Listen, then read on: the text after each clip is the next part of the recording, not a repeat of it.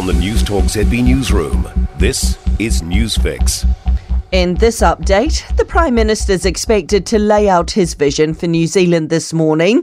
Three months into the job, Chris Luxon will deliver his State of the Nation address to party faithful in Auckland. Senior political reporter Sophie Trigger has more. Last year, Luxon's address was a national leader's pitch to voters ahead of an election. This year, he speaks as Prime Minister, setting the scene for New Zealand in 2024. He won't be unveiling new policy, but he's expected to elaborate on previous claims of snakes and snails left behind by Labour in the government's books. Firefighters in Christchurch have been working hard on the Port Hills fire before a change in wind expected today. Last night, Fire and Emergency used drones to map the fire ground and identify remaining hotspots to work on today. Incident controller Steve Kennedy says a nor'westerly wind is due to hit this morning. Obviously, it can look like it's out, and then we get the wind in behind it, and it can spark up and, and flare off again.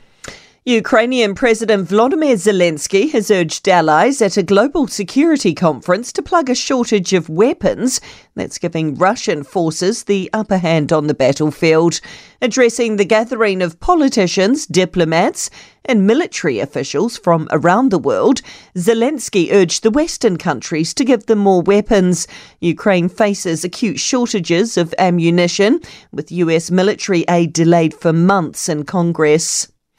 The government is sticking with its plans to bring back live exports despite a lack of public support.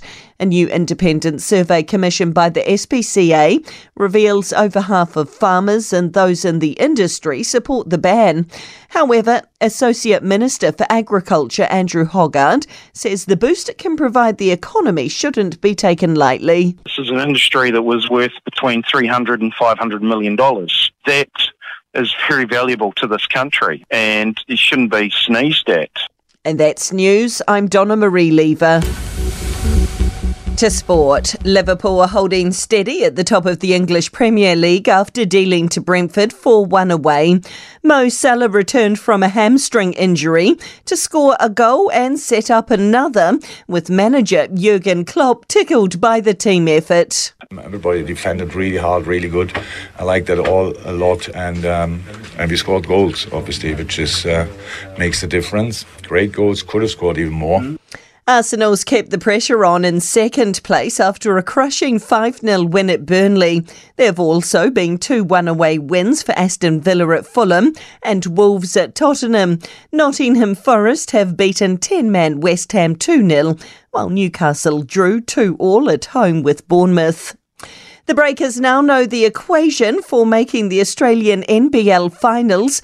They're through to the playoffs if they don't lose in Adelaide today by an inconceivable 101 points. And that's sport. For more news, listen to Newstalk ZB live on iHeartRadio.